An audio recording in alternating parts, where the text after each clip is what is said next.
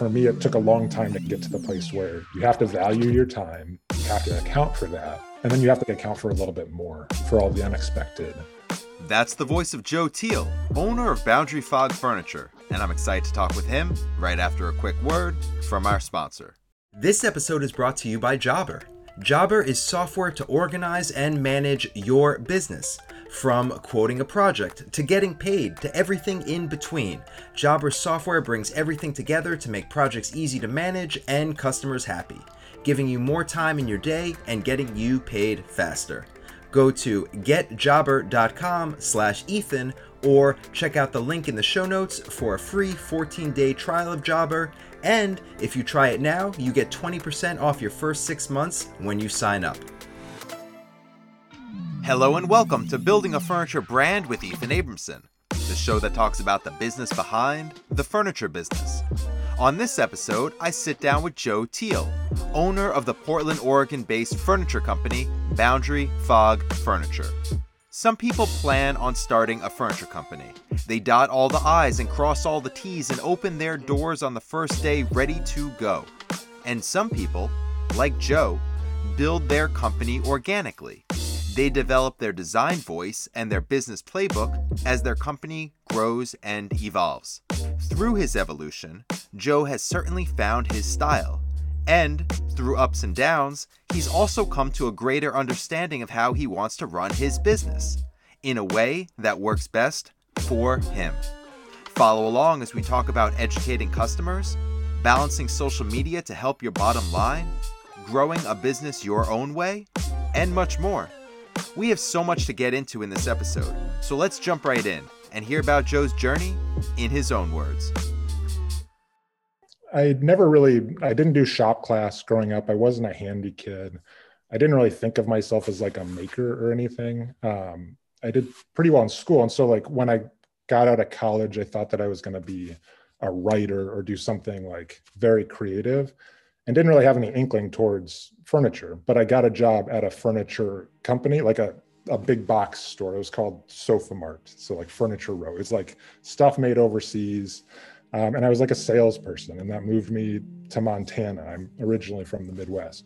So I kind of got into that world of like just thinking about like home goods and that stuff isn't made that well. Like it's not made well at all. It's like a lot of chipboard and all that stuff. Like so but it got me like thinking about furniture design and like that's a very rudimentary like way to get into it.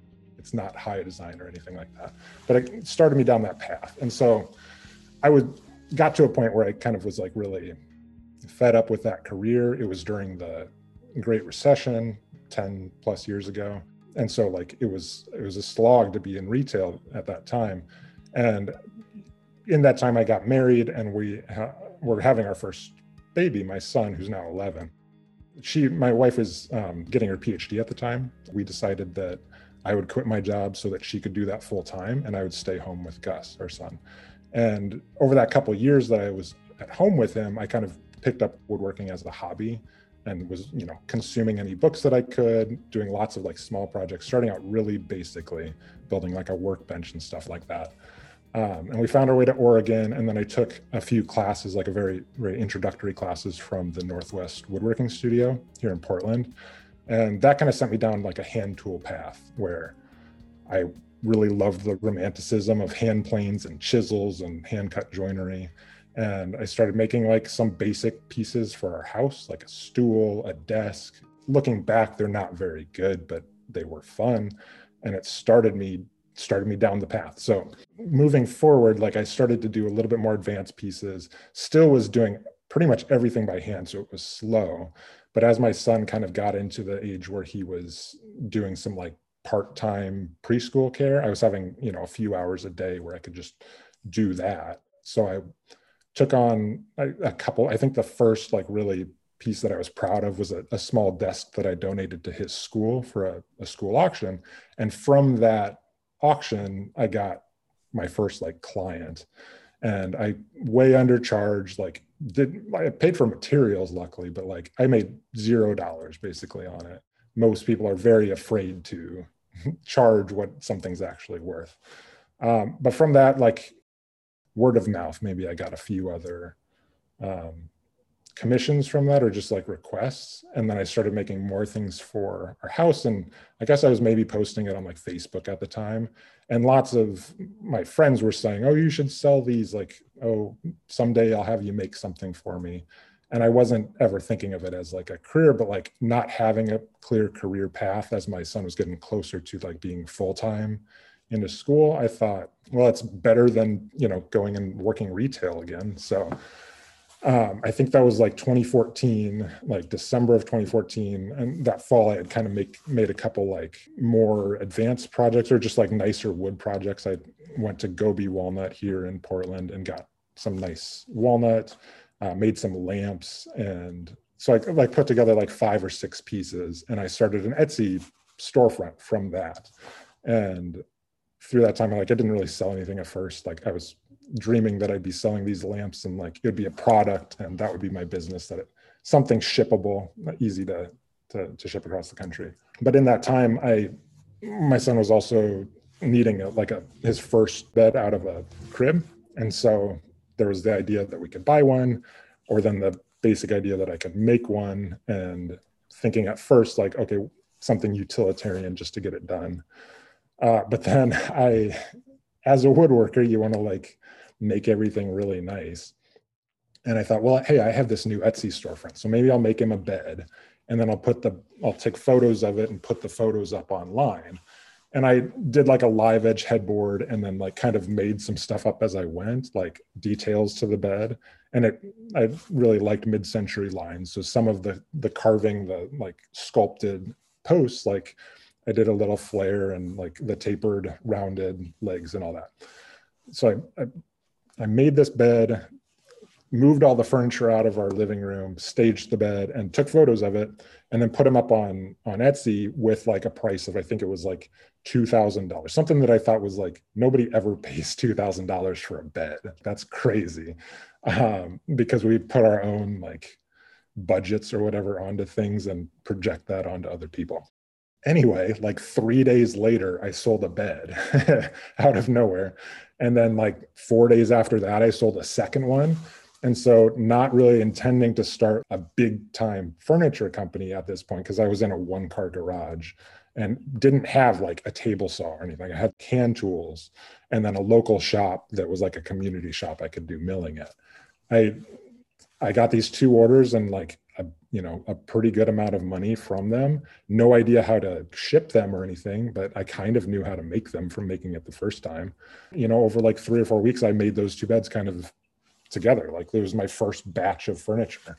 And like a few weeks later i sold another one. And then that first year i i think i sold 18 or 20 of this type of bed frame and would get requests for like different types of pieces. Or like I think I sold some lamps in that time too.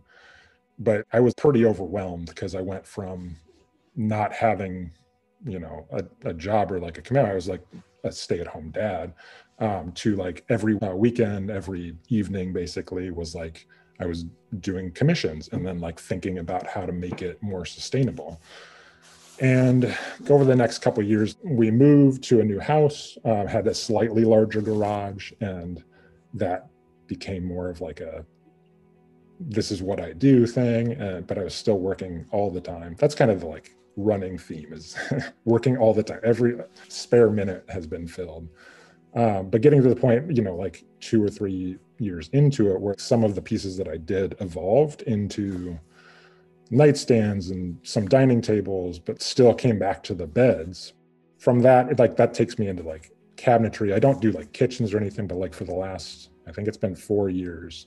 Like most of my pieces have some sort of veneer work in them. And then I also, I guess, do have this whole other side of like, I still do beds. That first bed that I did for my son, I have two of them in progress right now. So it's been refined a bit more from that, but the uh, original photos of that bed somehow they're, they're they still work. They're still up. And yeah, so through that time, I've learned how to do all these different things pretty much the entire time it's been just me as photographer as customer service as logistics all that stuff and i eventually moved out of my garage i guess to into a shared shop at first for a couple years. And then last year, kind of not really my choice, but I ended up needing to find a a shop of my own, which led to a pretty large shop. I'm in 2,100 square feet now. Took on a full time employee, had a part time employee too, trying to figure out how to really turn it into a business. So the last three years have really been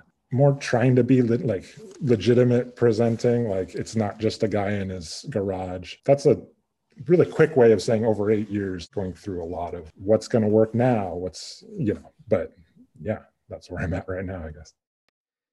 It's hard to fit an eight year journey into a concise and and right. quick and quick elevator pitch of who you are because there's so much that sticks out as major tent poles in your journey, but there's also all the little things that happen that make your company what it is today. And that's what we're here to talk about how you got from that beginning to now and how you made a successful business out of something that you didn't even know was going to be a business when you started. Right. I really want to get into a lot of the different things that you brought up. But one thing that really jumped out at me that I wanted to hit on right from the beginning is you said you project your idea of a budget onto other people and and those words are so true and something that I see all the time and I think that we should start there because I know that not only pricing but the idea of your own worth as a business owner, as a furniture maker, as somebody who builds stuff and puts it out there is a really hard concept, something that people really struggle with. So let's start there. And what's your thoughts on how you started in the beginning of your company to now? Yeah. So with my retail experience, I did that for almost five years and that's that was one of the lessons that we'd be taught in sales training or whatever uh, and that a lot of the experience with that was kind of valuable for you know the customer service side of this because that doesn't always come naturally to me um, or didn't like comparing myself now to then when you have a customer or a client now you don't want to like assume things about them. I guess there's like a, a, sense of feeling people out because as furniture makers, I think we all believe every piece should be a million dollars. That'd be great. I'd have a perfect furniture company if that were the case. But since that's not realistic, the idea is like hopefully like you can find like that fair price where you're happy to make it and they're happy to pay it. And for a long time was too worried about them being happy to to pay it before I even like considered what my feeling about making it for that price would be because a lot of it's inexperience. Until you make a piece a couple times you don't really know what it's going to be even if it's similar to a piece you've made before. Because like custom versus product if you're doing a custom piece that i think of it as like inventing a piece like if it's not a piece that i've ever done before there's all the different things all the different decisions that clients won't see most they don't care about, but they still have to be decided and done. And once you've done enough, a lot of that stuff kind of comes automatic. Like if somebody wants a custom bed, that's a little bit easier for me to do having done 60 beds in the past because I know the, like the the basic tenets of it. And like with the vanities that I'm doing, like those are pretty similar piece to piece in structure and everything. But if somebody's asking for a dresser or a hutch or credenza that had you know like has a different arrangement. There's commonalities between pieces but there's a lot that goes into those pieces that we just don't know until we're doing it. So for a long time like i would price things on feeling. I kind of have a, have a sense of material costs like that you can kind of that's math. And then you can think optimistically or even conservatively estimate how long it's going to take. But at least for me, there's sometimes a struggle with new pieces of getting stuck and then going on to something else and then coming back to it and still being stuck. Like trying to break the design or break the joinery, like figuring out that that problem that you're you're facing. And none of that stuff really is easy to account for when you're estimating. So back then it was just like what's a number that I know is more than the cost of materials that'll maybe pay me some. And at the time, that $2,000 was for the bed. Seemed like it might as well have been a million dollars because I knew that the the walnut would be a couple hundred dollars. It was probably like at the time seven or eight hundred dollars. Um, and then I just the rest I'd figure out. It's like I'm in my garage doing this anyway. So if I get paid anything, that's great. What I learned though was that there's other things that come up that if you're charging a flat rate for something like that and not really like figuring out ahead of time. I remember one of those first orders, these were beds that were being shipped across the country and I didn't really know how to do that. So the first one that I had to ship, I decided to crate it up because blanket wrap shipping, as we all know, is nice when it happens and you can afford it, but it's also super slow. So on that one, I decided to build a crate and eventually had to rebuild it because I made it four inches too tall. But that cost me like $900 to ship that bed. And I didn't account for that. And I didn't charge that client because I was afraid to go back to them. So that was the hiccup that I had to kind of get past or the holdup in my mind of I'm not going to decide the client's budget. They they're coming to me. And especially at this point, I have somewhat of a reputation or I have my prices out there. People can see where I'm at before they are even approaching me. So that's helpful. But yeah, for me, it took a long time to kind of get to the place where you have to value your time, you have to account for that, and then you have to account for a little bit more for all the unexpected. And at a certain point, you get to a place like that we all kind of hope to get to where there's this amalgamous chunk of overhead or whatever like markup that goes towards the intellectual property of it or the uniqueness of it or the, just the rareness of it. So some of the material i use is super rare. Some of the techniques i use are not rare but maybe like just people don't bother to do them so when you're doing something unique you're finding your niche. Hopefully you get to a place where you can find those clients that will pay you to sustain your business. Because a friend told me once that there's always somebody willing to go out of business faster than you. And um, that really sticks with me because a long time ago i kind of decided that I, I can't compete on price. So i need to figure out the pricing that works for me. And that's still not perfected but i'm much closer to it now than i was a few years ago you mentioned the distinction between custom and product custom furniture and a collection, a product of furniture. But I see your business model as a mix of both. And it it goes back to that, I guess, first bed and that idea continues throughout that you made a custom piece. And when you put it out there, you said, This is a custom piece, but it represents something that I can make. You can have something that's like that. So you don't necessarily have a product line, you have custom pieces that once you put up there can then be customized. And that way you have a, mix of both worlds. You don't have to commit to this is my idea because when you have a collection of furniture, that's your idea. You're putting that out into the world and saying, This is my furniture, buy it as is. And then when you're a custom furniture company, you say, I can build anything that you want. I can build anything that's in your mind. How does that work for you when you're dealing with clients? Do you find people lean more towards your ideas or lean more towards their ideas? And when you're dealing with clients, how does that process go when they say, I saw this on your website, and you say, okay, let's pick it up from there?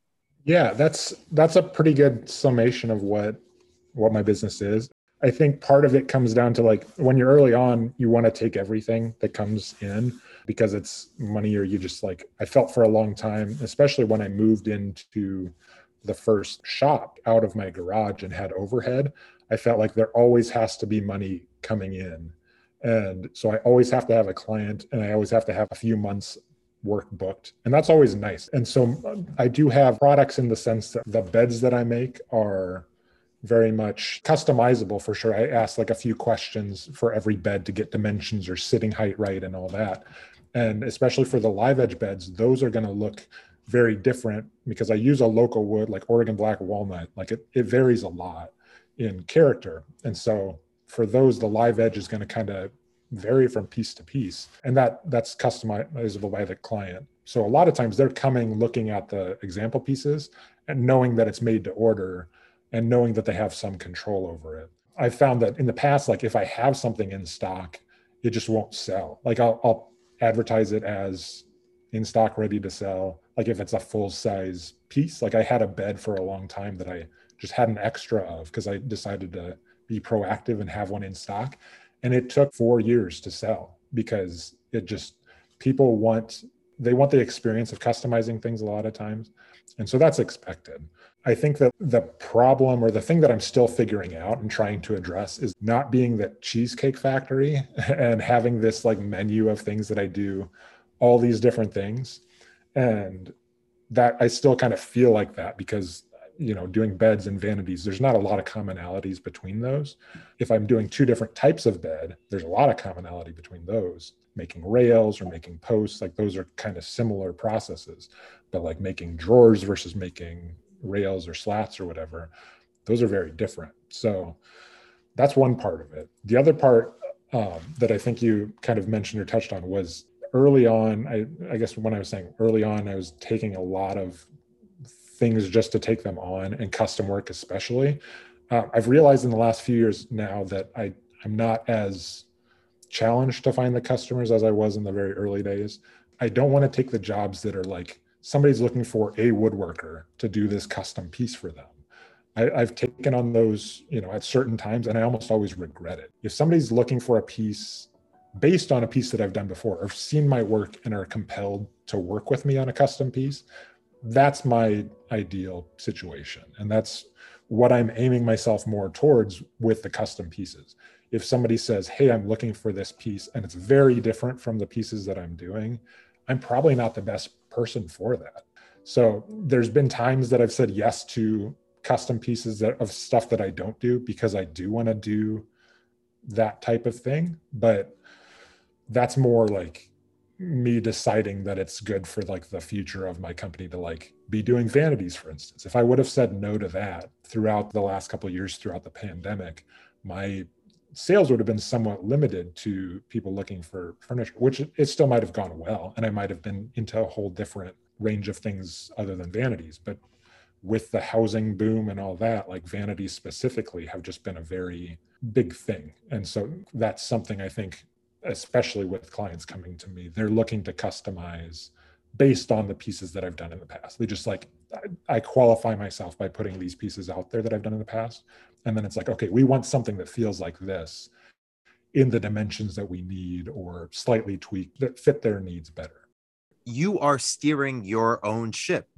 And a lot of company owners forget that you can direct your company where you want it to go and and a lot of times furniture company owners think they need to take everything that comes in and maybe at some points in your career you do sometimes you need to take things on just to stay afloat and i'm aware of that but at the same time if you have an idea of what you want to do then you should be taking the jobs that get you on that path that head you in the direction of doing more of the things that you either like to do or you're good at. It doesn't make sense if you are great at doing live edge work, but you only take Formica kitchen cabinets.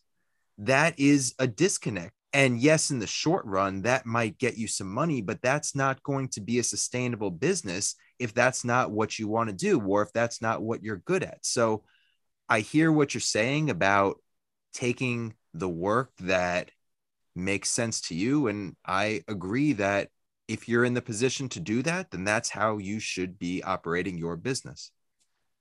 Talking about how you want to operate your business and dealing with clients and how you deal with clients, you mentioned this a little bit, but I want to get more into it. I know that you have a very strong opinion on veneer and the idea of wood veneer versus solid wood. And that's a debate that I'm sure every single wood furniture maker out there who's listening has had with their clients, where they say, Your budget calls for veneer, or I think that this project would be better in veneer because solid wood wouldn't be a good option. And that is always a hard conversation to have with a client because you need to educate them about what veneer really is, what quality, high quality furniture grade veneer is versus what they think of from a major big box store. So, can you talk a little bit about veneer and maybe share some of your insights into it for people who are out there having this exact same conversation with clients daily? Yeah, like so when I worked for the furniture store, this is kind of perfect. Like all of that furniture is, you know, MDF core with veneer over top, and it's terrible. Like we had pieces in the in the showroom, like they look great when they when they're new, and then like anybody who's had one of those quality of pieces or something from IKEA, like if something gets chipped or knocked into, you see the core. You see like maybe the the glue releases if you've left a coaster on the wrong part of it or something. And then also usually goes with like a really plasticky finish too. All of it is tied with low quality furniture. And so then veneer gets kind of mentally tied i think in a lot of us to low quality furniture and so that was my thought you know when i was starting out in furniture making like i had no intention of going into veneer work the kind of inspiration for it though was seeing a lot of really high end makers use veneer proper veneer, like where it's very thin, knowing how to do that. I don't use that very thin veneer. I use some commercial veneer, but usually it's like a specialty thickness. But most of the veneer that I use is resawn, like here in my shop.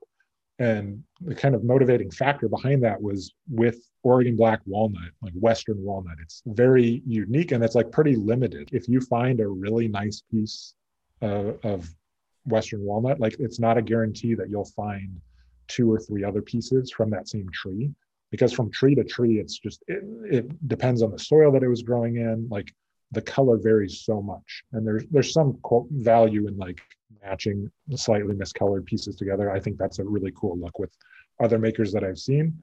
But for what I wanted to do, I was I was looking for kind of consistency throughout a piece and so to find the quantity to do like an entire like one of the my favorite pieces ever was a bookcase that i did that had elements of solid wood live edge and veneer work and it came out of like three or four boards like i was lucky enough to find a, a batch of wood and i maybe bought like eight or ten slabs of this wood but i wanted to like stretch it as far as possible because i was going to make a couple different pieces out of it. And just like being able to take this like pretty valuable commodity that's available locally and stretch it over a piece and have the the grain the color like the finished piece look the same throughout that kind of opened up a lot of design possibilities um, and it took a, a bit of the headache out of starting a project with enough wood and then oops something goes wrong you're one piece short now or you miscalculated or something so there's still those issues a little bit, but like it goes way farther. Um, finding one perfect piece, I, I say that a lot for my cabinets. I need to find one perfect piece that has the character that we're after. And then from that one piece, I can get an eight or 10 foot vanity out of it, um, sometimes bigger, uh, because, you know, taking this solid wood, I can get eight or 10 leaves out of that sometimes. Like a lot of times they're a 16th of an inch thick. So if you account for like bandsaw, um, kerf, and drum sanding and everything, it, it just yields so much more out of this this one piece. So I'd like to say it's like a material savings, but like it's more than canceled out by the labor intensity of it because going from a solid piece to resaw, drum sand, edging, matching, glue up, gluing up the substrates for these panels, so when I first decided to get into doing this, it was because I kind of was curious about it. And I bought a vacuum bag and I kind of like did a little bit of research on how other people do it, what glues they use, and then did some trial and error too. But kind of figured out my own kind of like techniques based on others of how to do it efficiently and how to like leave myself some some leeway or like the way that I glue them up, typically it has this solid edging behind the surface so that when I cut it into doors, say, or drawer fronts, you'll still see solid wood. It's not to, to trick anyone. It's just that's a way to use the wood efficiently, but then also to get an extremely stable panel because you don't have to equate in the same way as um, solid wood for cupping or bowing or wood movement, you get a more stable panel and it just opens up a lot of possibilities on what you can do. You're not limited to the type of joinery you can use on certain pieces. Yeah, so it was a big misconception that I had going in as a furniture maker, or just like automatically thinking that solid wood was best in every situation. And that's not true because I had so many clients ask me that question and just have that gut reaction of like, oh, we're looking for solid wood because we're looking for quality. Those don't equate to each other. Like those, the the quality does not equate to veneer in general. It applies to a very specific type of veneer that's pretty ubiquitous in society. But like, if you go to like a piece of like, say, Greg Rousseau, you go and see a piece of his and tell him that veneer is not high quality. That's ridiculous. The guy like literally wrote the book on it. So I still do solid pieces, obviously. Like I love solid wood. It's way easier, like in some instances. But um, I have a lot of respect for veneer and for the people that like actually know how to do the thinner veneer that just is like a whole different skill set than even what I'm doing, the matching and everything like that. Yeah, it's pretty high class stuff.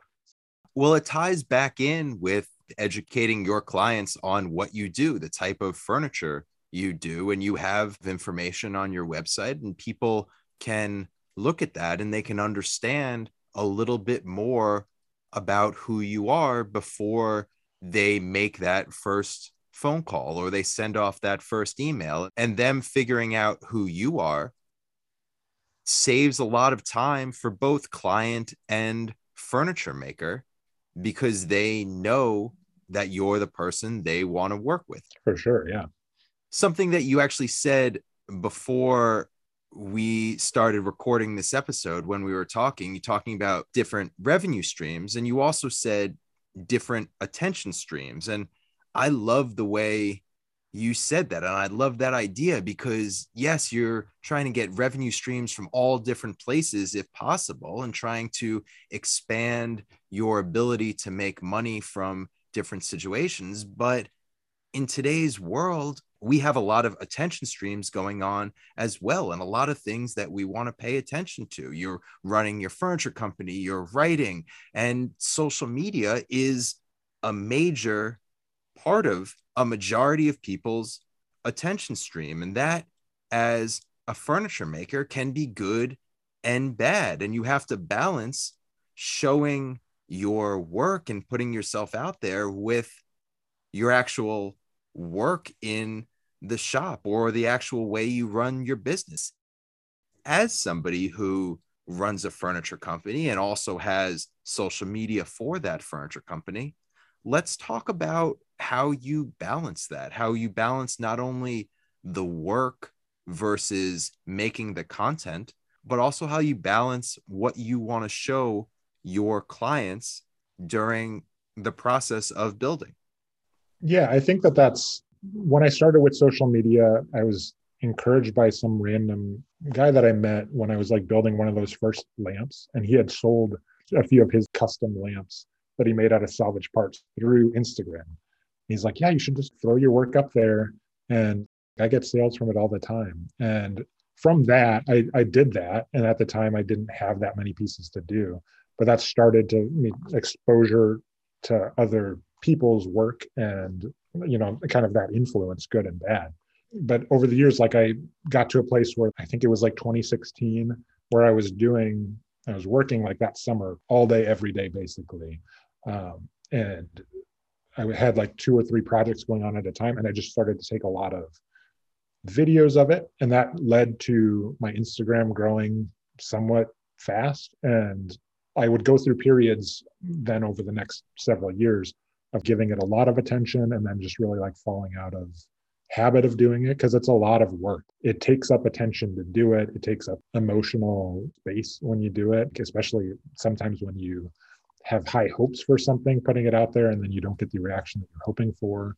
Um, for the most part, Instagram has been a wholly positive experience. I've met clients through it, like I've met friends that I wouldn't have known otherwise. But then, yeah, it, it's something that you have to balance. And so the balance that I do kind of is when I'm when I'm too overwhelmed with things in the shop, I, I just I'm not able to give it the time that I otherwise would. But I do kind of think of it as a, like a really important and integral part of my business because if if I have a prospective client who I can point to my Instagram and say, look at this work that I've done in the past, one, it shows them that I'm a real person. They can see that I've done the work. They can see that I have a history at this point of like six or seven years on there of different pieces. Um, but it, it's like this legitimacy that comes out of it beyond just direct clients that might come of it. Recently, it's kind of become more important to my business, um, kind of unexpectedly, because of Facebook trying to compete with TikTok, all these like crazy large companies um, throwing money around. So, like all of these videos that I've made over time, like Facebook has monetized some of those. And so I have this revenue stream from that that I've never had before seeing how how much that can affect putting something out there and then getting like a monetary reward from it is crazy when you're used to making one piece and selling one piece.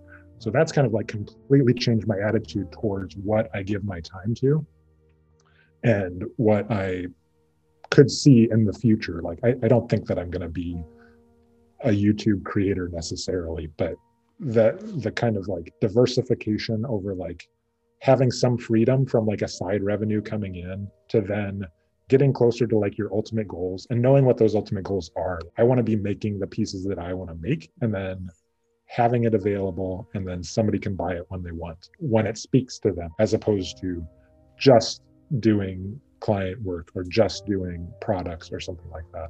I'm hoping uh, maybe eventually, and this always evolves, right? Like at one point, I thought that I wanted to be doing large batches of furniture and I was going to have multiple employees and uh, was working towards that and then found out how overwhelming that can be and pulled back on that a little bit. So social media, like at the moment, it feels great because it's literally part of my business.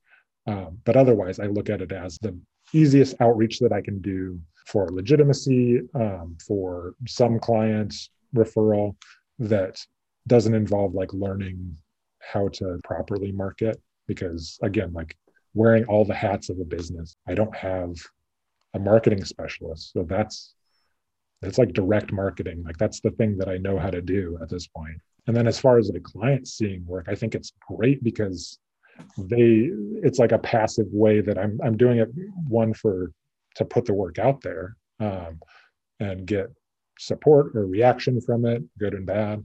Uh, but then also like they can see it happen in real time and see some of the processes that went into it. So so that they know what's going into it so that they know it's it's worth it. It's it's worth it. And like i hope to get to the point where i can document everything wholly. Every project has its own video or whatever that i that i'm not so pulled in so many directions but that's the evolving thing of what i'm taking on versus what i'm asking other people to do and all that the growth of social media as a way to validate your business, watching that happen has been so interesting because it used to be if you really wanted to work with them, you would meet face to face. You would go to their shop. You would have a handshake and see what they're building. And that's how clients picked who they wanted to work with. But now, all they have to do is open up their phone and a lot of people's entire shops are there and clients can see that.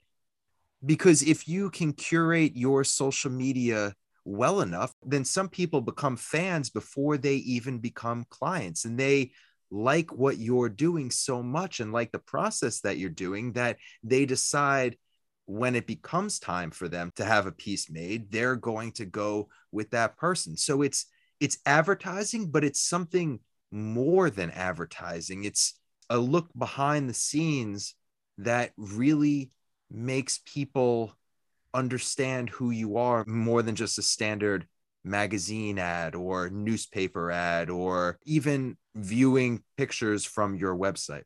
Yeah, that's that brings up an interesting point because when I was early on, like when I was still in the garage, still felt like I was like hustling day to day. And that hasn't changed fully. But when I was, you know, looking for that next client and didn't know how to get it, and I had a, you know, a more limited social media audience, I guess you'd say, or just experience with it, I would do like local farmers markets or trying to do like craft fairs or or find any niche that like I might meet a client or two. And it works sometimes, but you'll get 95 people out of 100 that just like completely dismiss your work or are not your target audience or you're over their budget or whatever. And then five people that are kind of interested maybe one or two people that are actual clients or buyers. And the face-to-face thing it's great for certain aspects of it because you get to really get the feel of somebody and it's not what they present uh, but social media is just obviously like a compounding effect to it where the magnitude or the, the the audience of people that you can reach and find that one client like you can you know be reaching hundreds thousands potentially millions of people at a time. And for me my schedule isn't unlimited. I need 20 or 25 good clients a year maybe. And that's that's it. Like i i can't do more than i can do. So social media might even just find those more ideal clients it, it makes that easier because like mo- most of what i do is online. Most of my orders come in through email or my website or etsy um, and yeah so i, I have a, a, few that are in person or like that I, I know from previous experience but i'm not doing active marketing. It's just so much harder to sell in person and get the like stability or sustainability of the, the type of people that you're trying to reach. Having success it's what we're all aiming for it's what we're all pushing for it's why it's why we wake up early in the morning and put work into our business it's why we go home late at night because we worked really hard because we're pushing for that success. But there's sometimes when you reach that success and it's not what you thought it would be. You are burnt out. You don't feel like you're getting what you want out of the business. You're working incredibly hard, and there's no denying that. And you're pushing forward, but you're also not pushing where you want to go. And sometimes you need to take a step back and reevaluate where you want to take the company and how you want to build your company and how you can make it a sustainable business. I know that you had an experience like that with your company.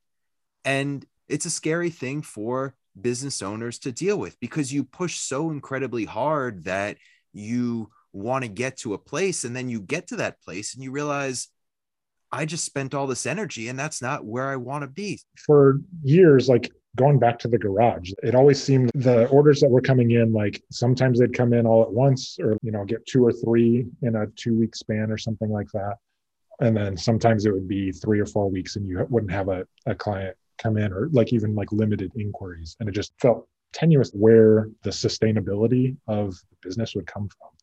And as time went on like i moved out of the garage because i felt like i had a little bit of that consistency and i had more orders than i could fit in this like literally like one car garage I, i'd be building two or three beds at a time that could basically fit if i moved all of my tools and that was it um, like it was very clear that I needed to move out of that space into a new space. So I was lucky enough to find like a perfect like complementary business uh, to move into, and that kind of helped. But like there was a little bit of stress at the overhead, but everything was split, and so it wasn't that hard to really adjust to that and move forward but it was still like oh i just need this like consistent if i could get four bed orders a month like if that was the standard then that would sustain hiring and, and all that stuff. Like the I'm pretty risk averse. And so it takes a, a lot of time or a lot of like reassurance to then commit to that next step. And so over the, like the couple years that I was in that shared shop, a lot changed. Like I was getting consistent work that entire time, with the exception of March to May of 2020, for obvious reasons. That, that wasn't the busy time. But I had this backlog of work before that, that I was just working through that and feeling like I was getting caught up a little bit. June, I started to get more inquiries. July, I started to get more orders. And then it just kind of kept pushing until like last February, kind of just started this months long, maybe year long pattern where I was had this barrage of orders and taking more on, thinking about uh, I had a part time employee at that point and I wanted to hire a full-time employee as well and was kind of moving forward with that and felt you know like the space in the shared shop was cramped but the other business that was in there he was also like thinking about expanding and he was the leaseholder and so at a certain point through all of this like he asked me um, to be able to expand like he asked me to find a new place and that was kind of caught me off guard because i had a different timeline in my mind than that but it was this huge stressor of like while all of these orders were coming in and while I was thinking about hiring, I then also had to find like uh, a space. And here in Portland, like there's a lot of industrial space, sort of, but a lot of it's more expensive than I can take on my own. And kind of as the like situation got more and more dire or like pressing for me to get out, I eventually found a, a nice space just outside of town and it's a nice space but with that moving into this space it is also like triple the overhead. And at the same time i moved into this i brought on a full-time employee which was great at first because we had so much stuff to do and that continued for a while but there was this much greater pressure to not only like deliver for clients but also like stay sane and figure out how to work. Because like when you have an employee like they get paid just like rent gets paid first like you're not going to pay yourself first and then one of those other people get shortcoming you're the last person to get paid. And so just the last six months that was like last july that i moved into this space. Through all the positives of it there were also just like all of that negative energy and like just stress that came with that big of a change and then also just feelings of like feeling of betrayal in there um, and dealing with all of that at the same time. And then also like I have two kids at home and my wife works full time and I wouldn't be able to do what I do if it weren't for my wife. And that like I at the time under like had was pretty short-sighted of what the effect would be to my family. But it, you know, it's a very large effect when you do things for your business. You're not just doing it, you're not just making the decision for yourself, you're also making it for your family. And while I had a, a input from her, hindsight's 2020. Like I didn't I didn't really feel how the the rest of after the move would go. So we got a lot of work done, did a ton of work, like really proud of all the stuff that we were doing. But I had to spend more time in the shop still, even with a full time employee than I thought, but also didn't feel safe hiring a second employee on, uh, to come in and fell behind on like outreach, doing all the things that I thought would I would be freed up for. So for me, it just felt like I had too many threads out there, too many responsibilities in the business, and I was letting personal stuff slip. Like I didn't have enough attention for that. I was working on weekends still, and always thinking that there's this promise of if we have more work, that things would be better and like things would be sustainable. But it just like it didn't match what I imagined that going. That whole process, like I didn't plan any of that. So there was a step in there that would have made the transition to full time employee and bigger shop would have made that much smoother. But eventually, like I kind of had to cut back on the the hours that I was able to offer, and that employee then like decided to move on like amicably. I kind of just realized that the focus of getting bigger and having more orders isn't the ultimate focus for me for my business. I would much rather have a more a, a smaller business if it meant that I had time for my kids who are still small. Like my my son is 11, my daughter is four, so there's still years ahead of a lot of things that I want to do with them, and I don't want to be hoping that things turn around and be too late. So being able to go at it alone for now and maybe bring on a part-time employee again, uh, but just concentrate on like going back to the basics and not getting stuck in the idea that it's hustle all the time because I think that like there's a lot of merit in like working hard. I've worked hard for the last eight years on this business. And then uh, the result of it is just there's more hard work ahead. And it just hasn't ever let up. It's unrelenting. And I think it kind of, this type of business tells you like whether you can do that forever or not. And if you can, go for it. But I would say if you're going to be alone, depending on the type of person you are, it might not be the right fit. And so for me, I've just found that I want to concentrate more on getting back to finding the, the niche or the like the core of what I want to be doing in the future. And a lot of it's not what I'm doing right now, but I think that there's a path forward that that I can be this furniture maker that does custom pieces and some batch products, but doesn't take on so much or doesn't have to take on so much that it's just this like, you know, constant wave of stress and feeling like there's never going to be an end to it. It's the idea that I always go back to, and the whole reason that I started this show in the first place, where there's not one right way to run a furniture company. There's a right way to run your furniture company and you don't have to chase after the goals of a company that isn't working for you and you saw it firsthand where you were chasing something and once you got there you realized that's not where you wanted to be that wasn't your definition of a successful furniture company and you scaled it back and that's the way you want to run your furniture company and somebody else could run it differently. Somebody else could want to scale. And once they got there, they love scaling. And some people could never want to scale and they want to keep it where they are. And it's all about what you want to do. And I hope that this show, with all the different people who I have on here, people can listen to that and listen to how different people run their company and take what they want to run their own company. So, on that note, there are people who want to start their own furniture company and they're looking to people who have been successful to learn from. And there's also people who have had their furniture company for a while, but don't feel like they're reaching the success that they want. So, for those people, from your experience, can you share a little bit about what you feel your furniture company became successful?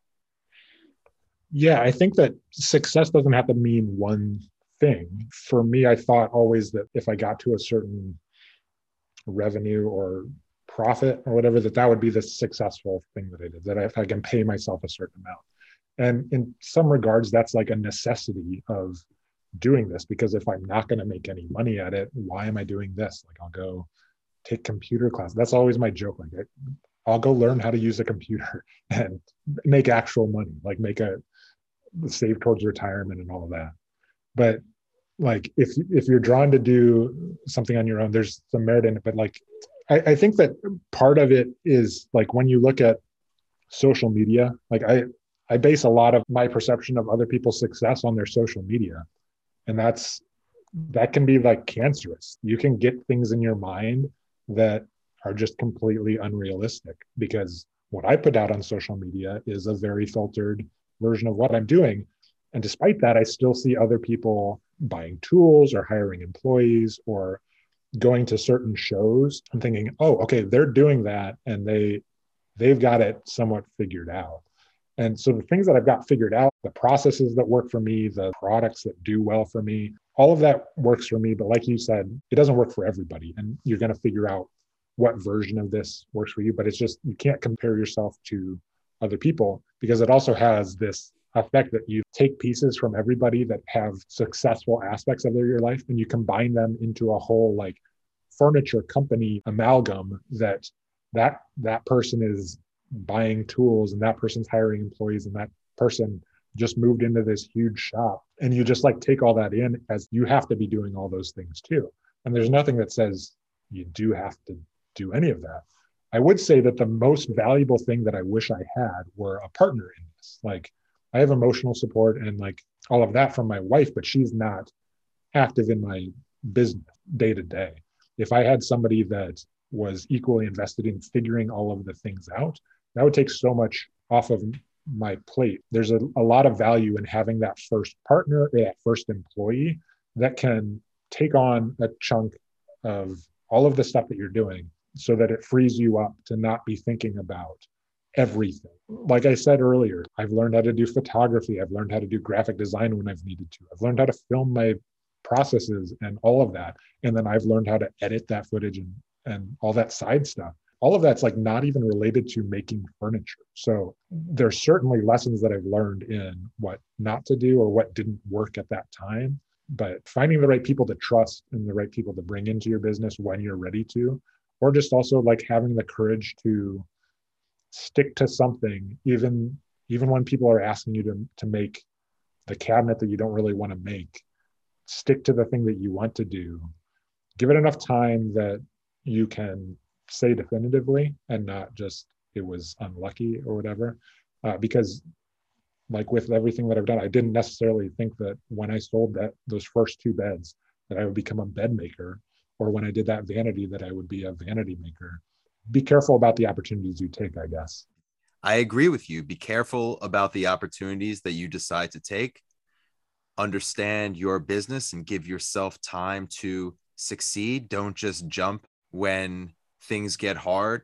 Give it a fair shot and understand that other people's successes might not be your own. And I appreciate you sitting down with me and sharing your story and sharing your knowledge and your path to success with me and with everybody listening. And thank you very much for your time. And I wish you the best of luck moving forward.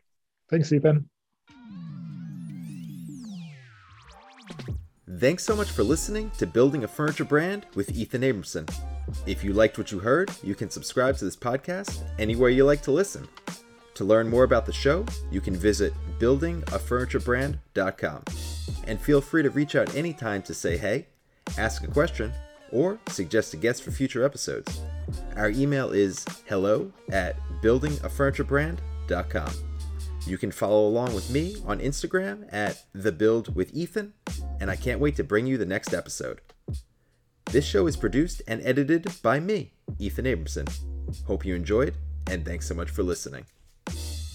The Building a Furniture Brand with Ethan Abramson podcast is proudly part of the Woodpreneur Network the media network and community for wood entrepreneurs. Check out woodpreneurlife.com for more information.